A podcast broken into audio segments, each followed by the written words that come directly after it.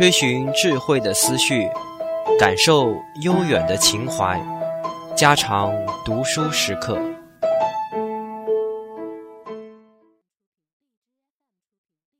有光的时候继续行走，早期基督教徒的故事。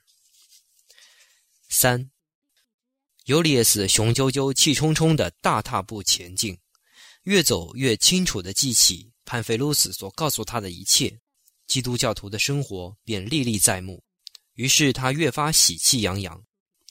夕阳已经西斜，他正觉得需要歇口气的时候，碰见一个边休息边吃东西的人。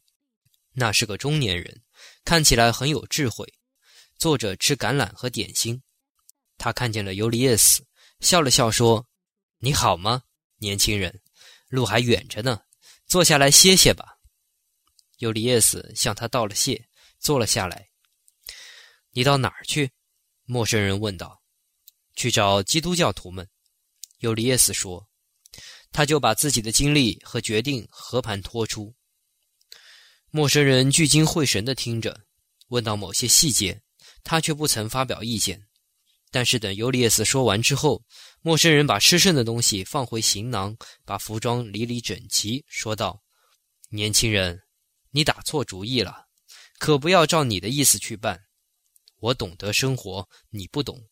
你且听我把你整个生活和思想给你分析一遍，听完之后，你再采取你认为是最聪明的办法。你年轻、有钱、英俊、强壮，沸腾着情欲。你想找个僻静的所在躲起来，这样情欲就再也不会找你的麻烦了。情欲所带来的后果也不再会使你痛苦。你觉得你可以在基督教徒当中找到这样一个庇护所。我亲爱的年轻人，这样的地方是根本没有的，因为使你烦恼的不是奇里奇亚或罗马特有的问题，而是唯独你身上才会有的特殊问题。在乡村的孤寂中，同样的情欲依然会折磨你，而且要强烈百倍。基督教徒们的欺诈或是谬误，哼，因为我不屑去审判他们，只不过是他们并不想了解人的天性所致。只有一切情欲都消失了的长寿老人，才能彻底实行他们的教理。一个血气方刚的人，或是像你这样无论对人生还是对自己都还懵懵懂懂的年轻人，是无法遵守他们的戒律的，因为这条戒律不是建立在人性上，而是建立在无用的哲学上。倘若你去找他们，你只会变本加厉地尝到目前的痛苦。如今你的情欲再把你引入歧途，但是你还能改邪归正，你现在仍然能够纵欲，换句话说，充分享受人生的快乐。但是一旦到了基督教徒之间，由于必须竭力抑制情欲，即使不至于犯更大的错误，你也会犯跟过去完全一样的错误。除了这种苦恼之外，你还会不断尝到极度痛苦，因为人欲得不到满足。水从闸门发出去后，就会灌溉土地和牧场，让动物解渴。倘若你把水堵住，它就会冲垮土地，渗透到泥里去。情欲也是一样，基督教徒的教理，也就是说，他们关于人生的教理是这样的：不承认暴力，不承认战争或审判，不承认私有财产，不承认科学艺术或是任何给人生增添乐趣的东西。倘若人人都能像他们所描述的教祖那样，那就万事如意了。但是你知道，情形并非如此，也不可能如此。人性是恶的，是受情欲支配的。由于肆意纵欲，便生出种种事端，使人们停留在目前的生活状态中。野蛮人不懂得节制，倘若所有的人都像基督教徒那样屈从的话，一个野蛮人为了满足私欲，就将毁灭全世界。倘若诸神在人们心里孕育了愤怒、复仇，甚至以牙还牙的情绪，那一定是因为人生需要这样的情绪，他们才会这样。基督教徒教导人们说，这样的情绪是邪恶的，消灭了这样的情绪，人们才能高兴起来。那时就不再会有凶杀、刑罚以及匮乏的现象。情况确实如此，但是我们也可以同样提出，为了谋幸福，人们应该节制饮食。说实在的，这样一来，贪食、饥饿以及由此而来的种种不幸就都断了根。然而这种假设是无从改变人性的。即使有那么二三十个人相信这一点，认真不进饮食，从而饿死，那也改变不了人的天性。人的其他欲望也不折不扣是这样的。正如众神的特征是气愤、狂怒、复仇、喜奢侈、好女色、讲求排场，从而也就成了人类根深蒂固的特征。你一旦剥夺了人的营养，你就把人也消灭了。同样的，你一旦断绝了形成人类特征的情欲，你就使人类也绝了种。关于基督教徒打算放弃的私有财产，也可以说同样的话。你私下里打量一下吧，每一座葡萄园，每一块耕地，每一栋房屋，每一头驴，一切都处于私有财产的条件下，是由人经营起来的。一旦废除了私有财产的权利，就再也没有人去种葡萄园，也再没有人牧放牲畜了。基督教徒们扬言他们放弃了私有财产权，但是他们却享受其果实。他们说一切财物都是公有的，他们把什么都归公了。可是他们所归公的东西都是拥有私有财产的人们给他们的。他们仅仅是在欺人，或者说的更确切一些，是在自欺。你说他们为了养活自己而劳动，但是倘若拥有私有财产的人们不帮助他们，他们根本就无法自食其力。即使他们能够自给自足，那也仅仅能够糊口而已，根本没有从事艺术和科学研究的余暇。事实上他们也只能如此，他们甚至不承认我们的艺术和科学的价值。他们的一切教义都趋向于使他们退化到原始状态，变得野蛮起来，还原为动物。他们不能用艺术和科学为人类做出贡献，正因为他们不懂得艺术和科学，他们就予以排斥。他们不能利用使人类与众神为伍的那些天赋的特权，无论是寺庙、雕像、剧场还是博物馆，他们一概不要。他们说自己用不着这些东西。如果不想以自己的卑贱为耻，那么最便当的办法就是蔑视权贵。他们就是这样做的。他们是无神论者，他们不承认众神以及众神与人的交往，他们只承认教祖之父，他们也称他为父。照他们看来，教祖本人把人生的一切奥秘都启示给他们了，他们的教理完全是骗人的蓝言。你再看我们这边吧，我们的教理认为众神主宰着世界，守护着人类，人们为了过上好日子，就得膜拜众神，进行探讨和思索。这样一来，我们的生活一方面被众神的旨意所统辖，另一方面又被全人类的集体智慧所左右。我们生活、思索、探讨，从而承认真理。但是基督教徒既不相信众神，也不相信众神的旨意，更缺乏人类的智慧。他们只有一种信念，盲目相信被钉在十字架上的教祖，以及教祖所说过的一切。你好好考虑考虑吧。谁是你最好的向导呢？是众神的旨意以及人类集体智慧的自由的活动呢？还是被迫盲目相信一个人的话呢？陌生人的话，尤其是最后的几句，使尤利叶斯大为震动，非但使他想去找基督教徒的决心动摇了，他现在甚至觉得很奇怪，就算是遇到天大的不幸，也不该产生这样愚蠢的念头啊。但是问题还没解决，眼下他怎么办才好呢？怎样来摆脱困境呢？他陈述了自己的境遇，就请陌生人帮他出出主意。我正要谈到这一点呢，陌生人接着说下去，你该怎么办？凭着我对人生的智慧来判断，摆在你面前的路是再清楚不过了。你的一切不幸都是人类特有的情欲造成的，情欲诱惑着你，使你受了这么大的罪。这是人生司空见惯的教训，你得认真吸取教训。你已经学到了不少，苦头甜头都吃过，覆车当戒，你必须好好的接受教训。最使你倒霉的是你跟父亲吵了架，这场争吵是你过去持的立场所引起的。只要你改变了立场，就不会再吵下去了，起码争执也不会那么严重了。你的全部苦恼都是生活不规矩招来的。少年时期，你曾沉湎在逸乐里，这是很自然的事。但那只是当这种行为跟你的年龄相称的时候才值得称许。但是光阴荏苒，你已经有了成年人自制的能力，如果依旧为少年人的轻佻行为所左右，这就不好了。你已经到了成人的年龄，该以一个公民的身份为国家服务，为了替国家谋福利而工作。你父亲劝你结婚，他的主意是贤明的。你已经度过了人生的一个阶段，青春时期，进入了另一个阶段。你的全部苦恼都是过渡时期的标志。你必须认识到，青年时代已经过去了。凡是属于青春时期的东西，对成年人来说不合时宜的东西，你都得勇敢地抛弃，并且开始新的生活。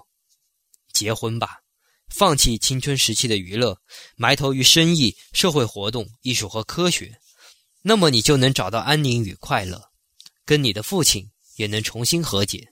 给你造成麻烦的问题，主要是你的处境不自然。你既然已经到年龄了，就应该娶老婆，做一个成年人。因此，我首先要劝你的是，满足你父亲的愿望，结婚吧。倘若你喜欢在基督教徒中间过肃静的生活，倘若你倾心于哲学而不喜欢社交活动，那你也只有在取得了人生的实际经验之后，才能够卓有成效地致力于这些方面。只有作为一个独立的公民，作为一家之长，你方能取得人生的经验。倘若那时你觉得清静的生活对你有吸引力，你就尽可以照这种意愿做去，那才是真正的意愿，而不是像现在这样，由于不满现状心血来潮。那么你就去吧。最能说服尤利叶斯的莫过于最后这几句话了。他向陌生人表示了谢意，回家去了。母亲欢欢喜喜地迎接他。父亲听说儿子肯听自己的话，娶那个他为儿子选中的姑娘，就也跟儿子和解了。四，不出三个月，尤利叶斯和美丽的尤拉姆皮亚举行了婚礼。这位年轻人改变了过去的生活方式，跟妻子一道住在家里，经营父亲交给他的一部分生意。有一次，他到相距不太远的一座城市去办事。当他在一家商店里坐着的时候，看见潘菲路斯跟他素不相识的一个姑娘一道从门前走过去，他俩扛着沉甸甸的葡萄在叫卖。尤利叶斯认出了朋友，随即走出店去，邀他进来聊聊。那位年轻姑娘看出潘菲路斯虽然想跟朋友一块儿走，却又不愿意把他一个人撇下，就赶紧说，他用不着他，他将卸下葡萄，等着顾客来买。潘菲路斯向他道谢，就跟尤利叶斯一起走进店里去了。尤利叶斯向他熟识的这位店老板借用一下他的私人房间，得到同意后，他就陪着潘菲路斯走进了位于店铺后面的房间里去。两个朋友彼此询问了近况。自从上次见面后，潘菲路斯的生活没有什么变化，他还没有结婚，继续住在基督教徒聚居区。他对朋友说，他逐年逐日，甚至每时每刻都越来越幸福了。尤利叶斯把自己的一切遭遇都告诉了朋友，还说他曾动身去投奔那些基督教徒们，但是半路上遇到一个陌生人，帮助他认清了基督教徒的错误，并认识到婚姻的必要性。他听从了那个人的劝告而结了婚。那，告诉我，你现在幸福吗？潘菲路斯问道。婚后你发现了那位陌生人向你保证的东西了吗？幸福，尤利叶斯重复了一遍。什么叫幸福？倘若你这话意味着我的各种愿望都得到了充分满足，那么我当然是并不幸福。我的生意做得很成功，人们开始尊重我了，这两方面我都感到相当满意。虽然我看到许多人比我富多了，比我更受到尊重，可是我估计能够赶上他们，甚至超过他们。我生活中的这方面使我心满意足。但是坦率地说，我的婚姻却并不如意。打开天窗说亮话，这桩婚事本应使我高兴，但是我感到不然。我起初尝到的快乐逐渐减少，终于消失殆尽，悲哀取而代之了。我的妻子美丽、聪明、有教养、心地善良。最初我是十分幸福的，可是现在，像你这样没有结过婚的人是不会知道的。我们之间闹起别扭来了。有一次他想让我对他温存一下，我却对他很冷淡。另外一次恰好颠倒过来了。再说，爱情必须是新鲜的。魅力不如我的妻子的一个女人，对我来说起初更有吸引力一些。可是后来她的魅力就比我的妻子少了。对这一点我已经有过经验。唉，我在婚姻中还没有得到满足，可不是吗，我的朋友？尤利叶斯下了结论。哲学家们说的对，灵魂所要的，生活并不能给予。这一点通过婚姻我已经体会到了。可是生活不能给予灵魂所要的幸福，并不就能证明你们那些骗人的做法就足以给他幸福。他微笑着补上了这句话。你怎么见得我们是骗人的呢？潘菲洛斯问道。你们的欺骗性就在于，为了使自己摆脱与生命的事实相关联的罪恶，你们把生命的事实，以致生命本身都否定了。为了不使自己沉湎于情欲，你们就排斥情欲，甚至连婚姻本身都予以排斥。我们并不排斥婚姻，潘菲路斯说。如果不排斥婚姻，那么你们就排斥爱情。恰恰相反，我们什么都排斥，就是不排斥爱情。对我们来说，爱情是万物的注食。我不理解你的话，尤利叶斯说。别人告诉我也好，你自己说的也好，而且从跟我同年的你还没结婚这一点也可以得出个结论，你们之间是不讲究结婚的，已婚的就算了，其余的就不再缔结婚姻了。你们不为传宗接代而操劳，倘若不是除了你们之外还有旁的人，人类早就绝种了。尤利叶斯把他听说了多次的话又重复了一遍。这话不对，潘菲路斯说，我们确实不以传宗接代为目标，也不像你们的贤人经常对我说过的那样为此操心。我们相信天父已经为此做了安排。我们的目标仅仅是按照天父的旨意去生活。倘若延续种族符合天父的旨意，那么种族就会延续下去，不然的话就会灭绝。这不是我们分内的事，我们用不着去为此操心。我们只需兢兢业业地按照天父的旨意生活就行了。不论在我们的讲道还是在圣书中，都表达了天父的旨意。其中说，丈夫要跟妻子结合，两个人成为一体。我们之间，婚姻非但没有遭到禁止，长老和导师们还予以鼓励呢。我们之间的婚姻和你们之间的婚姻仅只有这么个差别。法令向我们表明，看见妇女而生邪念的，就已经犯罪了。因此我们男男女女绝不修饰打扮刺激肉欲，我们竭力避免这样做。于是我们就使兄弟姐妹之间的那种感情更加强烈起来，超过了你们所谓的恋爱，对一个妇女的情欲。但是你们依然不能抑制美貌所激发出来的感情，尤利叶斯说。比方说，我相信跟你一道扛葡萄的那个美丽的年轻姑娘，尽管她苗条的身段被她的衣服遮住了，一定会唤醒你对女人的恋情。我还没有过这样的感情呢，潘菲洛斯绯红了脸说。关于她的美貌，我从来没动过什么念头，还是你头一个这么提的。对我来说，她就像是个妹妹。我刚才正在谈着我们和你们之间在婚姻方式上的区别，让我再说下去吧。产生这种区别的原因在于这一事实，你们的男人在美啦、爱啦、侍奉女神维纳斯了种种借口之下，维护和表达情欲。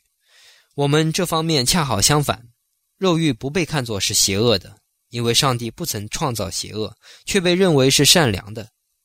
但是用得不恰当，就变成了罪恶。我们管这叫做诱惑，我们尽力避免受诱惑。这就是我所以至今还未结婚的原因。不过说不定我明天就会结婚了。可是这决定于什么呢？上帝的旨意。你怎样才能发现它呢？一个人要是从来不去探求它，那就永远找不到它。但你要是不断地进行探讨，就会明白的。这就好比你们凭着蓟县的兽，凭着鸟能捕吉凶一样。正如你们的贤人能用他们的智慧祭献的兽和鸟飞翔来阐明众神的旨意。我们的圣贤也能凭着基督的启示，凭着内心的激发别人的思想，主要还是凭着对人们的爱来阐明上帝的旨意。可是这一切太含糊不清了。尤利叶斯反驳他道，比方说，你怎么知道该什么时候跟谁结婚呢？我准备结婚的时候，从三个姑娘当中挑选了一个，这三个姑娘是因为漂亮和有钱而被选出来的，不论我看中哪一个，我父亲都满意。我从中挑选了尤拉姆皮亚，因为她长得比其他两个美丽可爱。可是你挑选的标准是什么呢？在回答之前，我得首先告诉你，潘菲卢斯说，根据我们的教理，在天父面前人人平等，因此在我们眼里，人们的地位也好，精神上肉体上的素质也好，都是平等的。从而我们的选择啊，我们姑且使用这个对我们来说是毫无意义的字眼，是无从限制的。世上所有的男人和女人当中，任何一个都可以成为男基督教徒的妻子，或是女基督教徒的丈夫，那就更不可能做出决定了。尤利叶斯说，我可以告诉你，关于基督教徒和异教徒的婚姻有什么区别，长老对我是怎么说的。就拿你来打比方，异教徒挑选妻子是要选个照他看来最可心的，他挑花了眼，难以做出决定，而且又是以享乐为目标，就更难了。可是基督教徒不这么选，个人的享乐不占主要地位，却占从属地位。对基督教徒来说，问题在于他的婚姻是否违背了上帝的旨意。可是婚姻在什么方面会违背上帝的旨意呢？咱们俩一道读过《伊利亚特》，我或许会忘掉它的情节，可是你一直生活在诗人和圣贤当中，你是不可能忘掉它的。《伊利亚特》通篇讲的是什么？那是在婚姻方面亵渎神意的故事。莫涅拉俄斯、帕里斯、海伦、阿卡琉斯、阿伽门农和克律塞伊斯，从头到尾描述的是从这场亵渎中所产生的，而且继续产生着的可怕的苦难。这种亵渎有些什么内容？其中包括一个男人由于和女人发生关系后，个人能够得到享受，所以才爱她，却不是因为他是个和自己一样的人而爱她。于是他为了贪图个人的享受，就和她结婚。只有当一个人对他的同胞产生爱情时，而且只有当肉欲的对象已经成为人与人之间手足之情的对象时，基督教徒的婚姻才能成立。正如只有地基打好后才能盖起一座结实耐久的房屋，又如只有准备好材料才能画画。肉欲也是一样，只有建立在人与人之间互相尊重互相爱慕上，才是合法明智而持久的。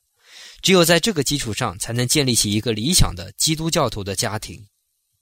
但是我依旧不明白，尤利叶斯说，为什么你所谓的基督教徒的爱情竟排斥帕里斯所经历的那种对女人的恋爱呢？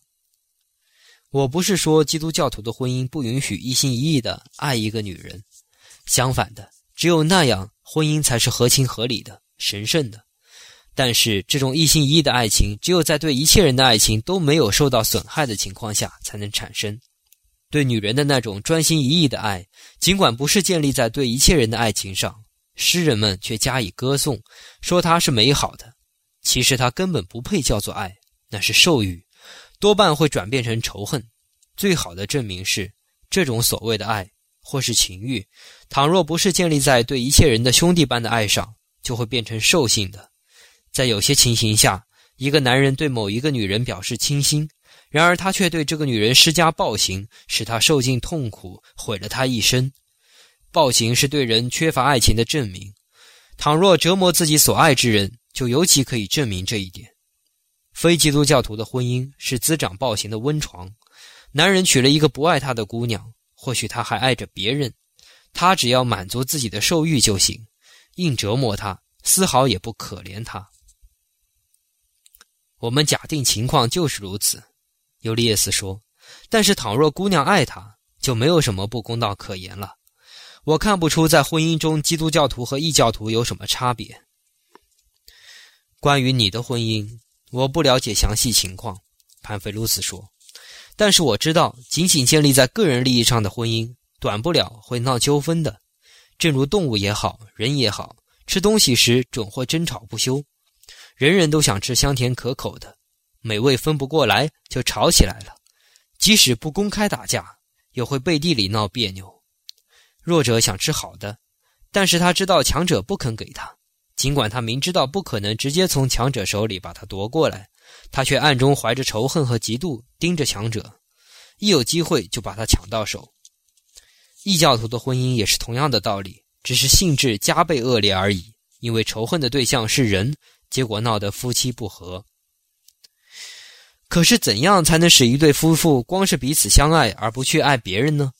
一般说来，不是男的爱上了这个，就是姑娘爱上了那个，这样照你们的制度就不可能结婚了。因此人们说你们根本不结婚，我觉得这话倒是说的有理。由于这个缘故，你至今独身，而且显然将来也不会结婚。男人和一个独身女子结婚之前，从来没对其他任何女人产生过恋慕之情，姑娘成人之前也从来没挑起过任何一个男子的情欲，这怎么可能呢？海伦该如何行事才好呢？关于这一点，希利尔长老是这么说的：在异教徒的社会，人们完全没有爱弟兄的念头，从来也没培养过这样的念头，他们只想着去热恋一个女人，心里培养着这种感情。因此在他们的社会，每一个海伦以及每一个海伦那样的女人都会激起许多人的爱情，情敌互相角逐，拼死拼活把对方排挤掉，就像公兽争夺母兽一样。他们的婚姻或多或少是一种约束。在我们的共同生活中，人们不仅不去愉色，甚至摆脱这方面的一切诱惑。可是在异教徒的世界，美色被看作一种功德，一种崇拜的对象。我们的做法正好相反，我们对最美的和最丑的一视同仁，我们考虑的是必须尊敬和爱护邻人，我们尽一切力量去培养这种感情。因此在我们中间，对人类的爱占了愉色的上风，征服了它，从而消灭了两性关系中所产生的种种倾轧。基督教徒只有当他和一个女人的结合不会给任何人带来痛苦的时候才会结婚。但是这办得到吗？尤利叶斯说，人抑制得了自己的志趣吗？如果听任自己的志趣自由奔腾，当然就办不到了。可是我们可以压制它，不让它随意发展。就拿父女、母子、兄妹的关系来说吧，对儿子、父亲、哥哥来说，母亲、女儿、妹妹并不是肉欲的对象，而是纯洁的爱的对象，因此就不可能挑逗起情欲来。只有当父亲发现女儿原来不是亲生的，母亲发现儿子不是亲生的，兄妹发现自己并不是同胞兄妹时，才会发生情欲。但是即使如此，那种情欲也是极其微不足道的，不难抑制的。这种感情是建立在母爱、父爱、手足之情上的，所以猥亵的念头是很微弱的。那么你为什么不能相信男人对待一切女人的感情也能加以训练和控制？他们就会把女人看作母亲、妹妹和女儿似的。在这样的感情基础上，就能产生夫妻之间的爱呢？正如当一个哥哥发现妹妹不是真正的妹妹后，他才允许自己对原以为是妹妹的那个女人的感情进一步发展下去。基督教徒只有感到他的爱情不会伤害任何人时，才允许心里产生这样的感情。哦，可是倘若两个男人爱上了同一个姑娘呢？那么其中的一个人就会为了另一个人的幸福而牺牲自己的幸福。但是假若姑娘爱上其中的一个呢？那么她爱得差一些的那个就会为了她的幸福而牺牲自己的感情。 No， 倘若她两个都爱，而两个都做出牺牲，那么她该接受哪一个呢？在这种情形下，长老们就会予以裁决，他们出主意，以便让大家都能以最多的爱情获得最大的幸福。可是这样做是办不到的，因为这是违背人性的。违背人性？人性是什么？人不但是动物，同时也是人。对待女人的这种关系确实违反了人的兽性，可是和人的理性是一致的。当人的理性受兽性支配时，他就比禽兽还不如，他竟堕落到又是强奸又是乱伦，连野兽都没有这么下贱过。但是当他用理性来抑制兽性，兽性被驯服后，这才能获得幸福，感到心满意足。